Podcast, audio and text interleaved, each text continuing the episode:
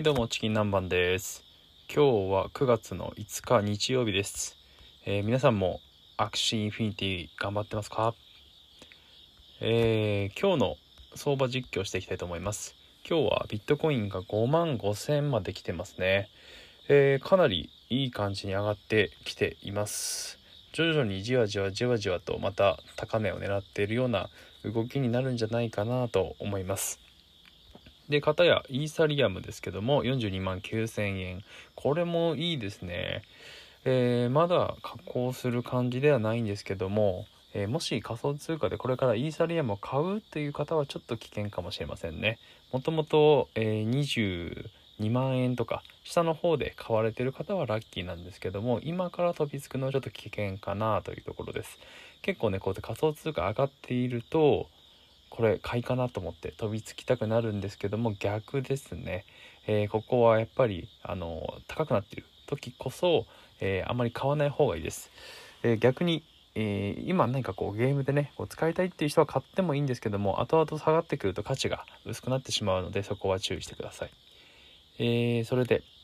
SLP ですね。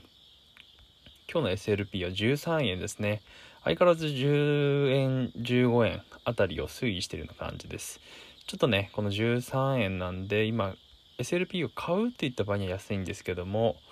うんこれを Axie Infinity でプレイして換金するといった時にはちょっとあんまりうまみが、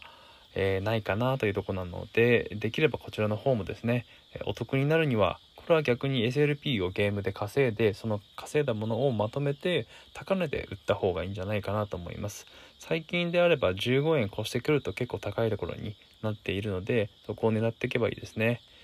えーここ3ヶ月だとうん本当に今下値って感じです。底値ですね、えー44円まで上がったものがガーンと下がって今半額以下になっているのでできればねこの44円とかまた来る30円以上狙っていけると美味しいのかなと思います。で逆に Axie Infinity AXS ですけども9セント88円です。これもねまだ高いところに推移しているような状態ですね。意外とここキープしてますね。1万円一時期超えてきた時もありましたけどもうんまずは9000円というところでこちらも相変わらずの状況です。はい。で今あの Binance のニュースがちょっと入ってきたんですけどもシンガポールでバイナンスのあの関連サービスを停止というものが、えー入ってきました。暗号資産仮想通貨取引所のバイナンスと言われるところなんですけどもシンガポールでのサービスを停止するということを発表しています。シンガポールの法定通貨、えーシンガポールドルですね。のつ取引ペアをまあ停止というのとシンガポールの、えー iOS と Google プレイのストアにおけるアプリ対応もこれも停止しているというような状態です。これはすごくね大事なトピックスかなと思うんですけどもバイナンスにもし仮想通貨の取引バイナンスでやってる場合はちょっとこれから危なくなってきますね。これは何回か放送でもしてますけどもバイナンスに関しては本当いろんな国から規制するようにこう働きかけられているところがあって、えー国の方でバイナンスっていうものを標的にしてそこの、まあ、取引ですね。出金したり、えー入金したりすることを阻止してる停止してるようなところが最近増えてきています。